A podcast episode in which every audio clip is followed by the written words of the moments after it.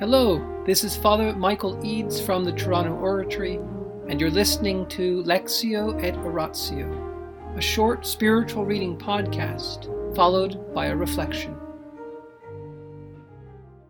The Life of St. Philip Neri by Antonio Gallonio, section 19, chapter 228.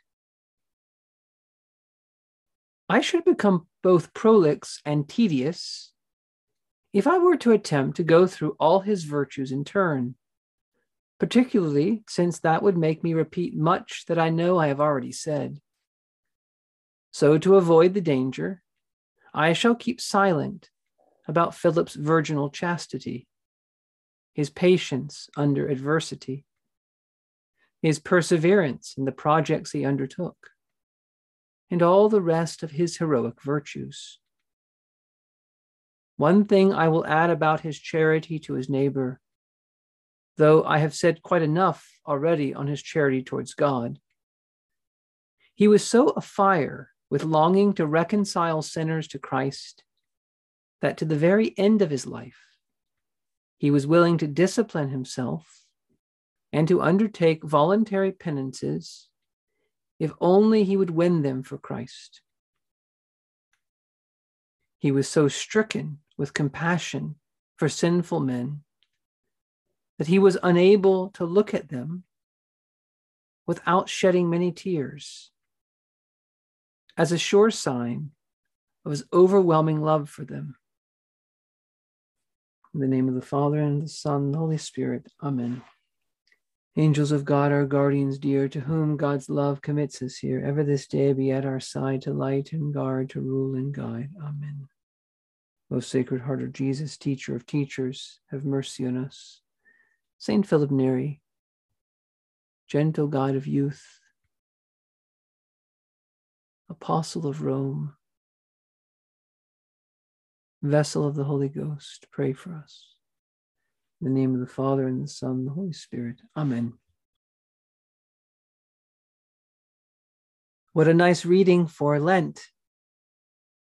Every day in Lent is a day of penance. That's the technical terminology that Pope Paul VI uses when he is giving us the reformed obligations of Lent. And why is that an important formulation? Because it's putting the emphasis on penance rather than a particular kind of penance. So, fasting is one of the main forms of penance fasting, prayer, almsgiving. But the most important thing is to realize that when we do any of these, when we don't want to,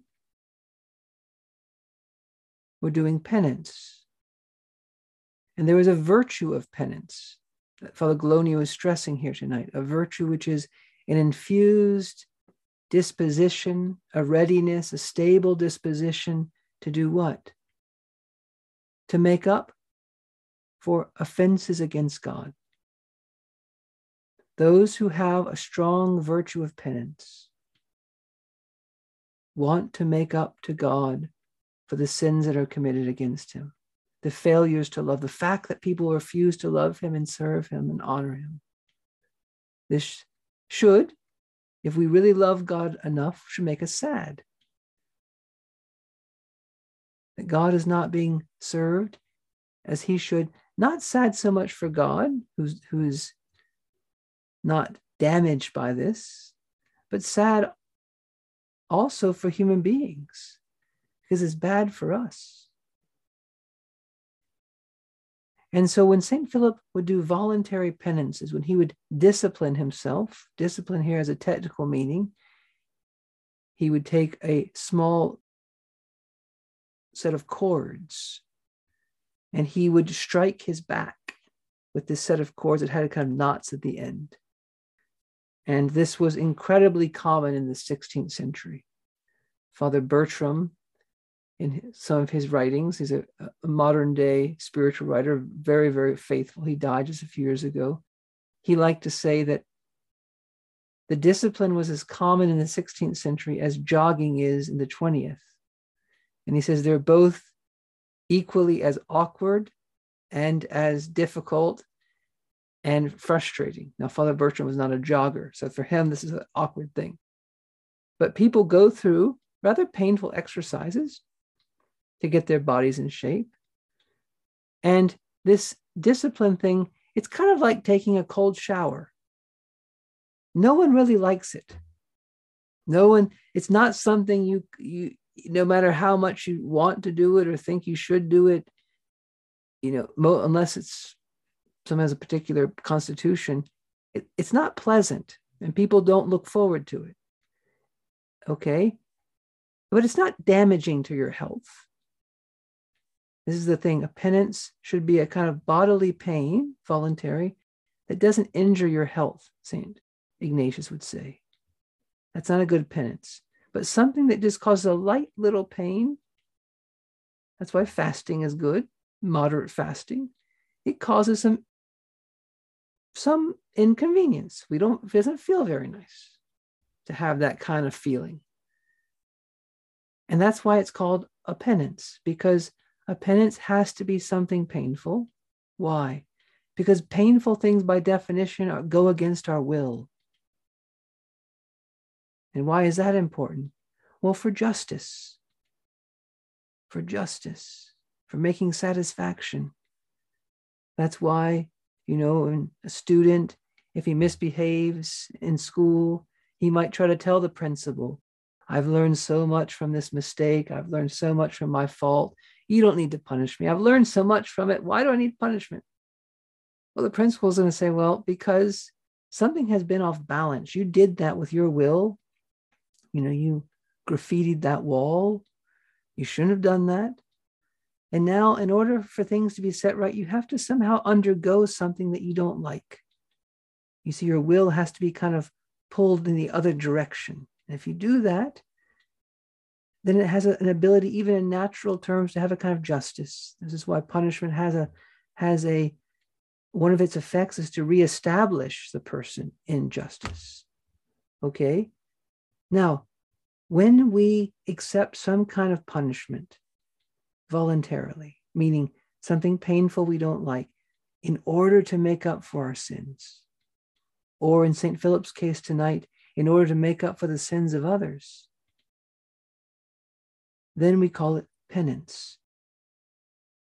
Now, of course, Christ has voluntarily taken on the punishments of original sin. He's taken upon himself the punishment that makes us whole. So Christ, in the end, has done all that's necessary, except St. Paul says that our Lord has left a little bit for each of us to carry in and through him. I make up for what is lacking in the sufferings of Christ, St. Paul says. So there's some way in which Christ has made room for us in carrying his cross. That's why Simon of Cyrene is so important, carrying Jesus carry the cross. Each of us is invited to t- do a little bit of penance in and through Jesus to make up for sin and its consequences, to redeem sins and to save souls. And so every day in Lent is a day of penance, meaning we're asked every day to undergo something we don't really like